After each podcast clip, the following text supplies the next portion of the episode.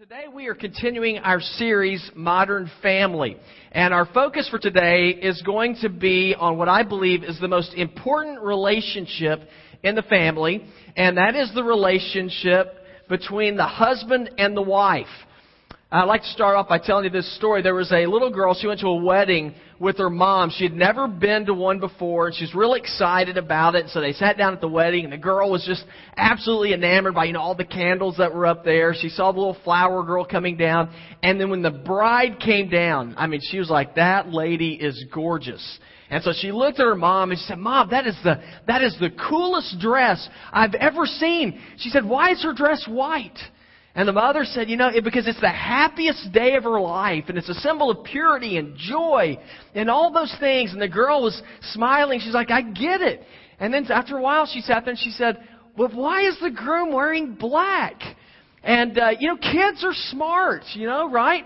And so uh, maybe y'all don't think that's funny. I do.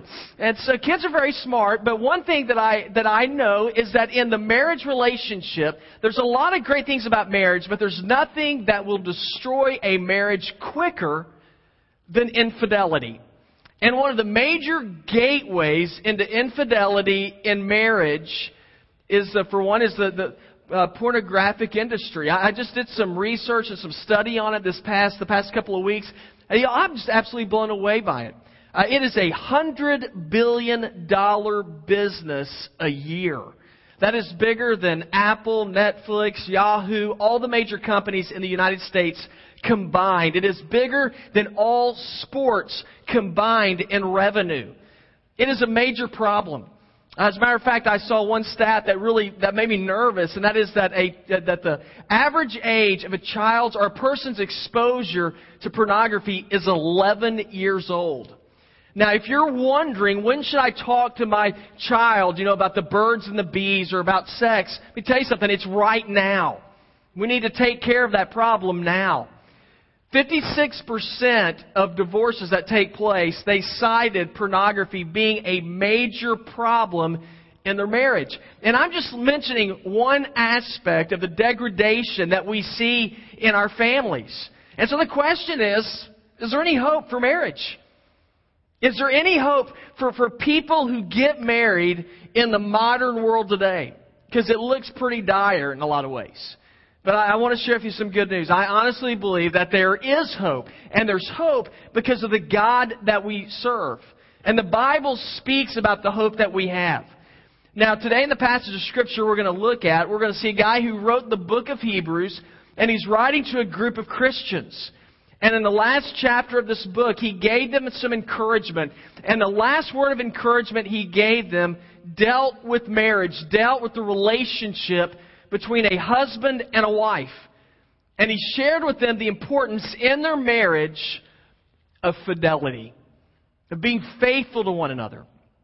And so if you have your Bible, we're going to look in Hebrews chapter 13, verse number 4. If you're curious where that is, go all the way to the end of your Bible on the far right and then just start flipping back to your left. And hopefully you're going to run into Hebrews. But the overall, while you're turning there, the overall theme of the book of Hebrews is the author of Hebrews was trying to relay a message to the people he was writing to. And that message was that the only thing you need in life is Jesus. Jesus is sufficient for you in every area of your life.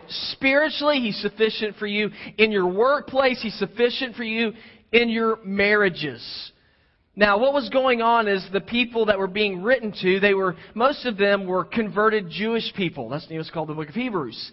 And so they're converted Jewish people, but they thought that in order to honor God, they needed more than simply Jesus. They thought, well, I need to be sure that I'm following what the Old Testament law says. And there's nothing wrong with the law in the Old Testament.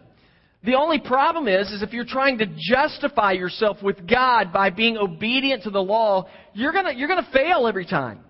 And the reason why is that there's no one who is able to perfectly keep the law that God has given us. And so that's why the writer of Hebrews said, the good news is for us, good news for us is Jesus came here. And he came here to be a mediator that stands between us and God. In Hebrews 9:15 it says Christ is the mediator of a new covenant, that those who are called may receive the promised eternal inheritance. Now that he's died as a ransom to set them free from the sins committed under the first covenant. And I said, what does all that mean? What that means is the result of that is that we have the, the ability through the power of Jesus not to be affected by the ultimate consequences of sin. When a person comes into a relationship with Jesus, when they say, God, here's my life and I give it to you, you know what God does? Is He changes you. He gives you a new heart. He gives you new desires in your life. Jesus said in John 14, 15, He said, If you love me, you will obey what I command. Now, Christians, in other words, your love for Jesus, if you really love Jesus, it's going to come out in the way that you live your life. The kind of actions that you have in your life. And if we desire, if Village Church desires to see our community see Jesus, you know one place where people ought to be able to see Jesus in Christians' lives? It's in their marriages. They ought to be able to see the power of God at work in our relationship with those that we are married to. And today our focus is going to be on fidelity because I really believe that it begins with fidelity, with faithfulness. And so the question for us today is well, how in the world can we stay on a path of fidelity in our marriages? And I just want to share with you, all this will be a little bit different. I'm just going to share with you two steps. Normally it's three, but today we're just going to look two, at two because I don't have time for three. So uh, the, the very first, very first step that we are to take as believers to stay on a path to fidelity is it begins with us honoring marriage. You want to be faithful to your spouse? You know where it begins with you and with me biblically? It begins with honoring marriage. Now, look with me in Hebrews 13, verse number 4. It says, marriage must be respected, and that word respected could also be honored by all. And the marriage bed kept undefiled, because God will judge immoral people and adulterers. Whenever you look throughout Scripture, one thing you're going to find is that God always has honored marriage. Now, I did see some stats that say that Americans, fewer and fewer people are actually getting married these days. Now, I want you to understand the, the marriage is not a bad thing. I think there's some, there's some bad raps that come with marriage, but I want you to know that in God's eyes, marriage is special. You know who, you know who invented marriage? It was God. God made it from the very beginning in Genesis 2:24. That's what God said. He said, "For this reason, a man will leave his father and mother and be united to his wife, and they will become one flesh. God's always honored marriage. What, do y'all remember this? What, do y'all remember the what's the very first miracle that the recorded miracle that Jesus performed? Y'all remember? Yeah, he turned. He turned. Yeah, of course, y'all y'all are talking about wine already. Yeah, he turned. He turned water into wine. Right? Where did he do that? He did it at a wedding. So it's kind of interesting to me. God has always honored marriage. Uh, Jesus refers to the church, those who are his followers. He refers to, him, uh, to them as the bride of Christ. And that's why our text tells us that we are to respect, we are to honor marriage. Marriage should be honored by all. And that word respect that we see in verse number, let's see, verse number four, here's what it means. It means to be held as of a great price, to be esteemed. Marriage is to be esteemed. It's a picture of someone who finds a precious jewel. That's what marriage is. Now, if, if you found a precious jewel, well, what do you want to make sure that you do with that jewel? You don't want to lose it, do you? You want to do whatever you can to hang on to it. You want to protect it. And then that is the picture that is being painted here that God desires for us to protect our marriages like it is a precious jewel. And, and when we first get married, I think we all have that intention and it's exciting. But after you've been married for a period of time, there's an old saying that's very true. It says, familiarity breeds contempt, right? And after you've been married for a while, gosh, it's real easy not to respect marriage like you used to. You know, not to honor it like you used to, to sort of become familiar with it, like it's really not that big of a deal. Now, what I, what I want to encourage you to do at this time is I just, for those of you who are married, I want you to think about what it was that first, you know, those very first meetings that you had with your spouse. What were some of those things? And don't tell me uh, out loud, just think them, that, that attracted you to your spouse. You know, what were the things that you thought, I really like that about that person? Uh, now, I can't speak necessarily. I can make some guesses about Emily, what she thought about me. I know for, for me, the thing that attracted me to Emily, other than her legs, was her, uh, her great spiritual life. And actually, when I first met her, that's not what it was. The thing that, for me, you know what it was in her personality? Is Emily's, if, I don't know if, how many of y'all really know Emily. Emily is tremendously steady. My wife is not, she's not up, she's not down very much. She's just real even. And for me, that really works well. Uh, people who are on emotional roller coaster rides. I'm not a drama guy. You know, it, I know some of y'all watch that, um, and it, it's got to be a sin. Uh, what's that? Real Housewives of like New York.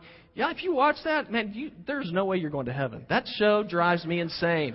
And any, I mean, you watch that show, and what do they do? They're fighting all the time. That drama like that, I hate it. Cannot stand it. So one thing I really liked about Emily, she's very steady, very easygoing. Uh, for Emily, I think for her, the thing that she was attracted to me about was, I, you know, I'm just hilarious. and, uh, and and good looking. And so those, you know, those are probably the things that she really liked about me.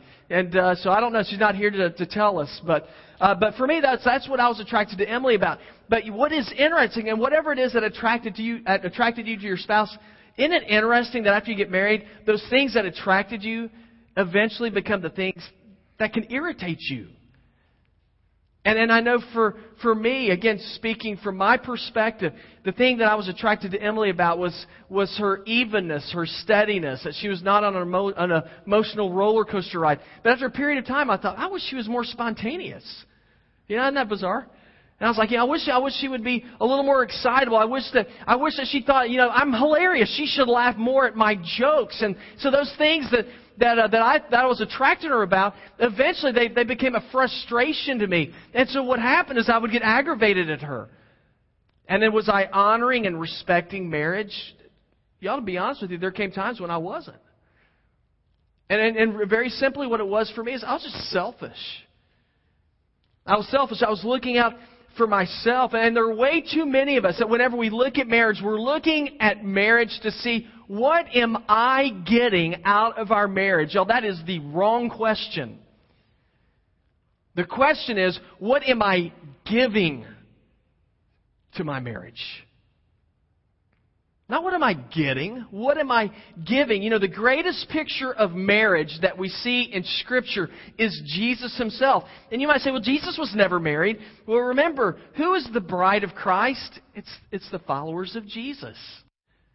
That's, that's why we get a good picture of what marriage is to be. In Ephesians 5, verses 25 through 27, it says, Husbands, love your wives just as Christ loved the church and gave himself up for her to make her holy, cleansing her by the washing with water through the word, and to present her to himself as a radiant church, without stain or wrinkle or any other blemish, but holy and blameless.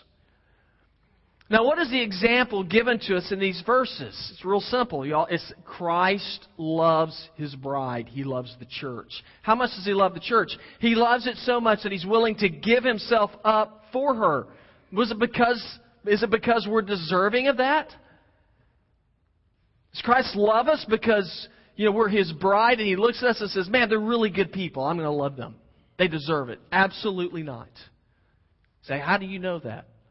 Romans 5 8 says God demonstrates his own love towards us in this, in that while we were yet sinners, not while we were yet great people, while we were yet sinners, it says Christ died for us.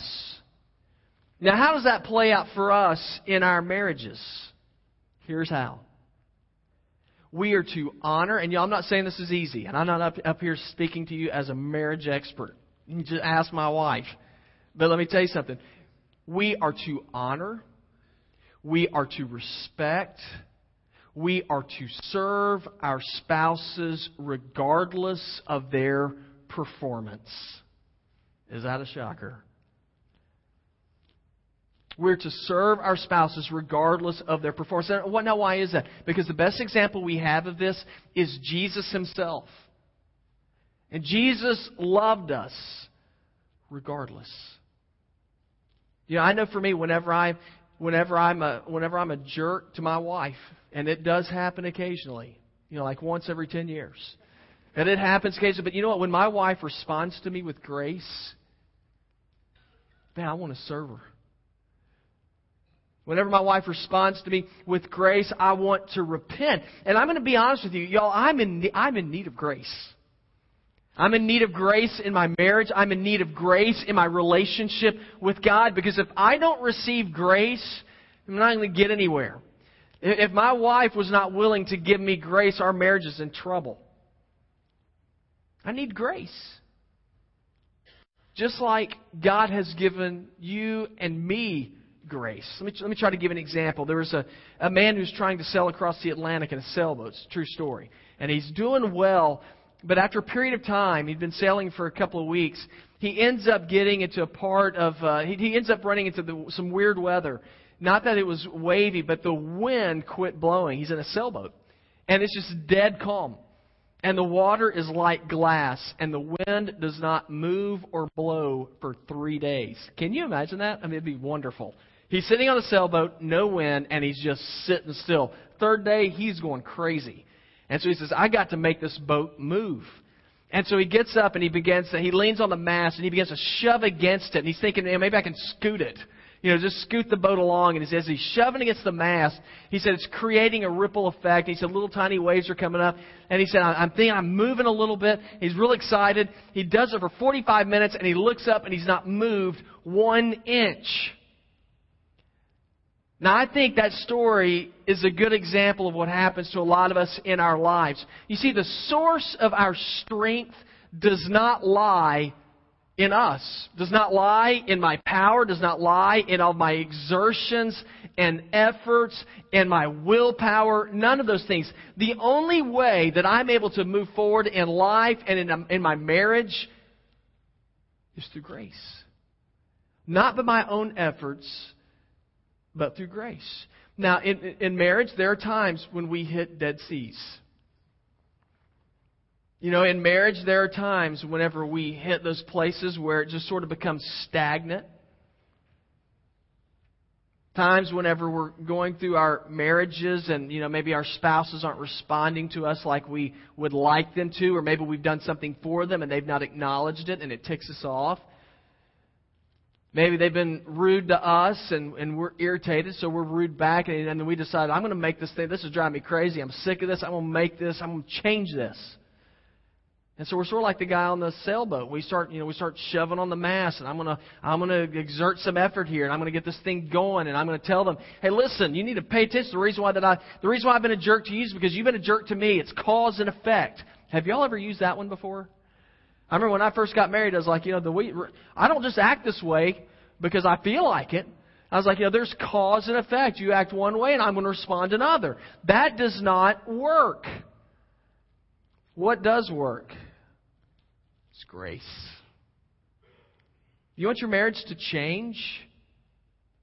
Guys, it begins with grace. Ever so often, I'll talk to people in, in, about their marriages, which does make my wife smile, and uh, in a, a cynical kind of way. And so I'll talk to people, and they'll, they'll come in, and I've, I've talked to a lot of people, and they'll say, "Hey, listen, this, this is what's going on in our marriage. You know, we're, we're really struggling. We don't love each other anymore. Um, you know, we're ready to give up. We're ready to move on you know, we're, we're just tired of it. And, and here's my response. They say, What should we do? My response is this honor your spouse, respect your marriage. And they say, But they don't deserve it. They probably don't. But if they deserved it, it would not be grace. The fact of the matter is, in your relationship with God, you and I don't deserve anything from God. The only reason why we receive any good things from God is because of grace. You know, if we're married to Jesus, think about the way we've treated Jesus. Let me tell you something. There's not a whole lot of fidelity in our relationship with Jesus when it comes down to it. And Jesus came. What did we do to Jesus when he came here? Yeah, we killed him. Put him on a cross. We drove nails through his hands. We crammed a crown of thorns on his head. We grabbed a spear and shoved it into his side. Is that faithful? Absolutely not. We deserve anything from God after treating him that way? Absolutely not. And yet, how did God deal with us? Grace. How do we respond? Well, we say, well, I'm going to be obedient to God's word when I like what it says. I'm going to be obedient to the leadership of God whenever it's convenient for me. And yet, God, whenever He sees our unfaithfulness, He responds to us by seeking after us and giving us grace because He loves us. So, what does that mean for us? Guys, the first, the first step to get our marriages on the path of fidelity, it begins with us honoring and respecting marriage. Not because of who the person is, because God has called us to honor marriage, so we're going to do it. How do we stay onto a path of fidelity? Here's, here's the last one I want to share with you. Another step to get us on the path of fidelity in marriage is this one. And this is, this is an important one. It is to keep your marriage pure. Keep your marriage pure. In verse number four, it says, Marriage must be respected by all. That means to, to honor it. And then here's an important part right here. It says, And the marriage bed kept undefiled, because God will judge immoral people and adulterers. Now, the writer in the book of Hebrews tells us this. He says that our marriage bed is to be undefiled. That way, uh, that word undefiled, it's in reference to keeping it free from that which is deformed. In other words, we are to, and this is talking about sexual purity in marriage. It means to use sexual purity or to use sex in your marriage in the way that God intended it to be used. Now, obviously, in marriage, there's a lot of different aspects to marriage. But there's only one thing that really gives it a distinguishing mark. It's, it's not, let's see, the, in, in marriage, the one distinguishing mark in marriage is not that your spouse cooks for you. My mom cooks for me whenever I go to her house. It does not mean that we're married. Um, it, marriage does not, just because you live with somebody, does not mean that you are married. When I was in college, I lived with three guys, and I'm here to tell you, I promise you, we were not married. We just all lived together. So that's not the distinguishing mark. You know what makes marriage different than other relationships? Very simply, it comes down to this it's, it's a sexual relationship. That's one thing that makes it different. You don't that doesn't happen with everybody, right? Now some of you might say, well, it has with me. Some of you might say, you know, I've, I've, I've, I've had relationships with a lot of people. That doesn't mean we're married. That's correct. You're not married. But what's happened is you've gone outside of God's bounds. It's something that's only to take place within marriage. Otherwise, using an old fashioned word, what you are doing is you are fornicating. And you might say, well, is that, is that really that big of a deal? You know, because it seems like it's very acceptable in our society today. Y'all, we're not talking about what society, society says. I want to talk to you about what Scripture says. Is a physical relationship outside of marriage, is it really all that important? Let me read you a couple of verses that show it's pretty important. 1 Thessalonians 4 3 says, It's God's will that you should be sanctified, that you should avoid sexual immorality. So, okay, that's what, that's what the Bible says. Uh, anything more specific? Yes. We're told in 1 Corinthians 6 9 and 10. The Apostle Paul wrote this to the church in Corinth, which was a really perverted place. He said, Do not be deceived.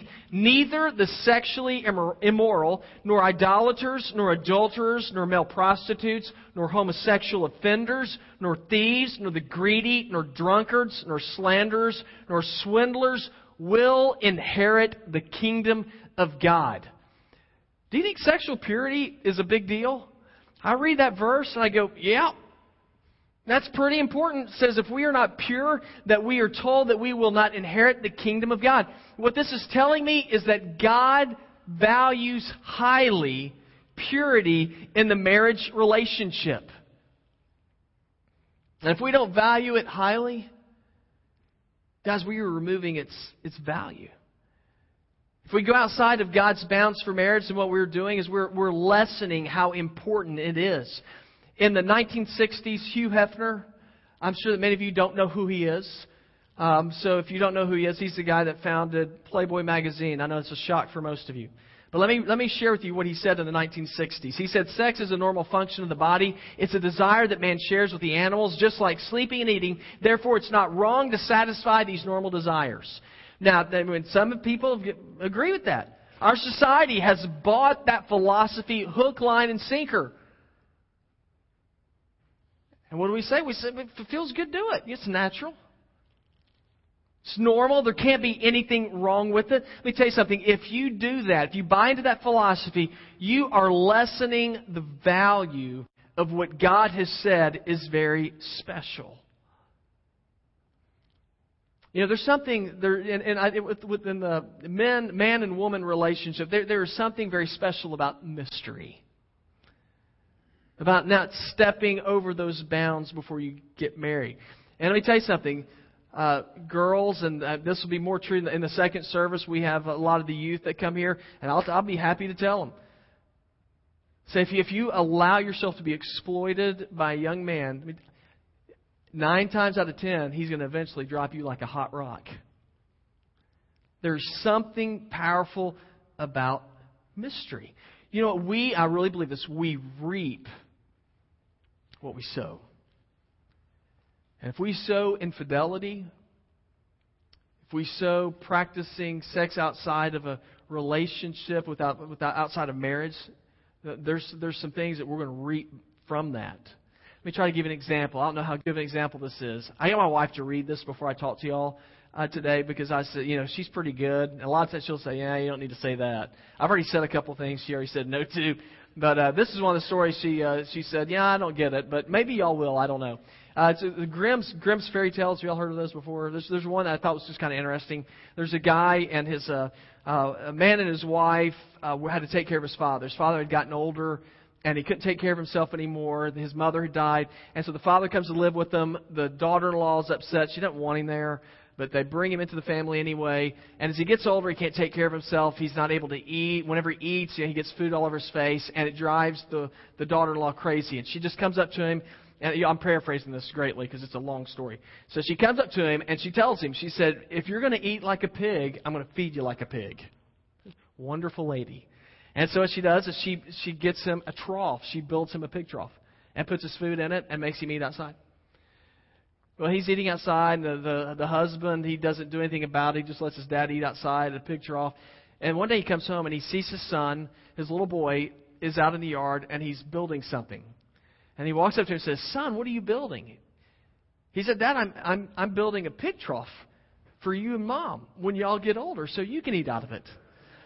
Now, y'all, when, whenever, uh, you know, the fact that when, when we are going to reap what we sow.